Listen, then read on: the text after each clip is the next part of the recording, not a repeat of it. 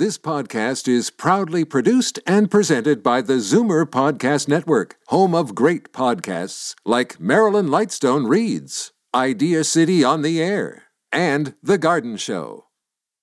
You're listening to an exclusive podcast of Fight Back on Zoomer Radio, heard weekdays from noon to one.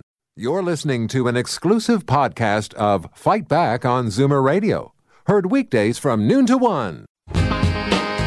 Fight Back with Libby Znaimer on Zoomer Radio. Welcome back. Now we are going to pick up a topic I am calling remedial recycling or recycling 101.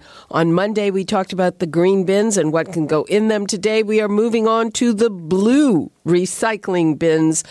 And I'm very relieved that I'm not the only person out there who is confused. And the City of Toronto has a novel way of educating us. Do not be alarmed if you see a stranger going through your bin. It's probably a recycling inspector who's checking what you put in, and bins that have contaminated material like food, clothing, or wood will be pushed back from the street, and the inspectors will leave a note about what can and cannot be recycled. Now, the thing is, that in itself is a moving target because China and other markets are getting pickier about what they take. So, hopefully, we have time for at least a few questions to take on that. In the meantime, we are going to Joanne St. Godard of the Recycling Council of Ontario and Jim McKay, General Manager of Solid Waste Management for the City of Toronto. Welcome. Thank you for joining us. Good afternoon. Thank you for having us. Okay, so um, what goes in recycling? Um, I plastic. Um, is there any problem with any plastic? I, I know that anything black cannot go in. Jim? Uh, from the Toronto's perspective, yes. Any any sort of black plastic isn't accepted in our program, but that's uh, part of the challenge. Is many municipalities have different types of programs. So there are some municipalities out there that do accept black plastic in their program. Uh, yeah, it is. It is very confusing. Now, what contaminates recycling. So uh, I know you don't want food there, but uh, you know, say I can put in an egg carton, and uh, recently it said, okay, clamshell, clamshell packaging that fruit comes in. So what's okay and what's not okay? what's okay is is on what our what our published list is what's okay. So that's the sort of standard recyclables that everybody understands. The aluminum pop cans, you know, steel soup cans, newspapers, cardboard, boxboard, those types of traditional items are all still recyclable. It's the challenge more challenging materials are items like black plastic. Is it in, is it out? Different types of film, polystyrene trays, those styrofoam trays that we see, all those really depend are those, on which are those in or out?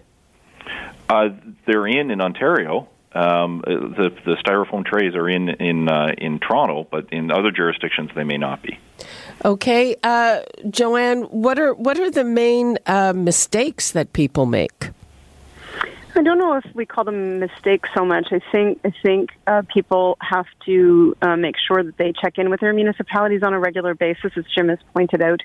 The list can vary a little bit, and it does absolutely vary from jurisdiction to jurisdiction. So we always encourage residents, both as those using their blue box, but also as consumers, to understand, you know, what has consistent recyclability and what does not. And so they have to keep checking in with their municipality on a fairly regular basis, although municipalities do um, a fantastic job of, of doing their best to keep their residents um, informed. I mean, is that kind of a, a realistic expectation? Um, you know, as I said, it's a moving target. And, and Jim, I think you worked up some numbers on how much uh, it's going to cost Toronto because the, the market for the recycling is tightening up on what they take.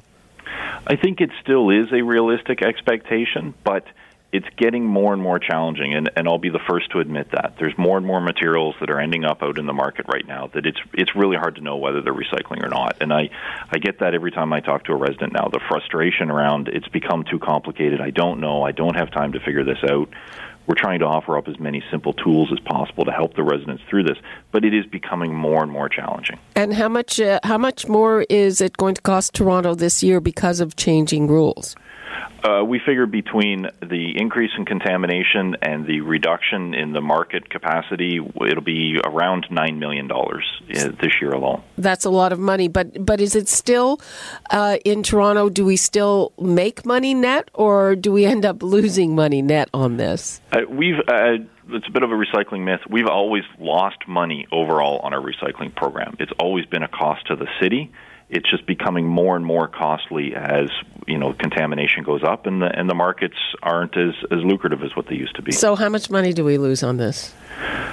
Well, recycling right now in Toronto, the total cost to offer recycling services in the city is around 70 million, and then we sell material, we get funding from Stewardship Ontario through various producer sources. So our net cost is around 40 million dollars a year. Um, that cost, just the processing cost alone, we're forecasting is going to go up $4 million this year. And that's simply because of additional garbage that we're collecting in the recycling stream. Okay. And uh, Joanne, is that the case for uh, the rest of the province as well? Well, I think it's a bit of a misnomer to to say that that you know recycling is a cost. Um, managing material in and of itself is a cost. So disposal is not free. We have garbage dumps that we utilize when we can't uh, recycle materials. That's at a cost to the taxpayer, and not only at the point of when you're disposing, but also managing that particular site on an ongoing basis. So managing material in its totality has a cost. There's no question.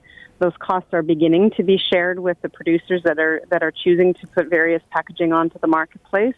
Uh, but you know, more needs to be done absolutely to make sure that we're choosing packaging that actually can be recycled uh, and can be recycled as, as effectively and easy as possible to keep those costs down. So the producers have a role to play. There's no question. And then back to the earlier point about as a consumer knowing what to choose to make sure that you're making it as easy as possible for Jim and his colleagues to to as cheaply as they can run their blue box programs, but but it's it's not just about is you know is recycling too expensive. Managing material in and of itself is is uh, bears a cost no matter where it goes. Okay, I'll try to fit in at least one question. Alex in Erin, very quickly, please. What's your question? Hi, Libby. Thanks for taking my call. Quick question is, you made a reference just now to the fact that it's very difficult for for people to um, sort out all their stuff and when you move from municipality to municipality, it's very difficult if one doesn't recycle the same as the other. Why can all not all municipalities not recycle the same things?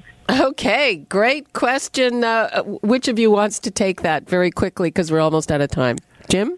Yeah, I'll, I'll start. I, I, I completely agree with you, and I think Joanne's going to completely agree with you as well. That is part of the challenge, and, and something that a lot of groups, including municipalities and organizations like RCO, are all uh, you know supporting right now. Is move to one standardized list of materials. Whether you live in Erin, you live in Toronto, you live in Wawa you should be able to access the same types of recycling materials, the same types of programs and services, and then we have the same messaging as well around what is recyclable and what isn't. Okay, a great question from our caller. Um, we have to go. Joanne, can I assume you agree with that? Absolutely, 100%. Okay. Uh, sorry, we have to wrap things up there. I, am going to invite you both back again because uh, clearly there are still a lot of questions and confusions around this. Thank you both for joining us. Thank you. Thank you. Okay, and that is all the time we have for Fight Back for today, and we now break for traffic and news. You're listening to an exclusive podcast of Fight Back on Zoomer Radio, heard weekdays from noon to one. You're listening to an exclusive podcast of Fight Back on Zoomer Radio, heard weekdays from noon to one.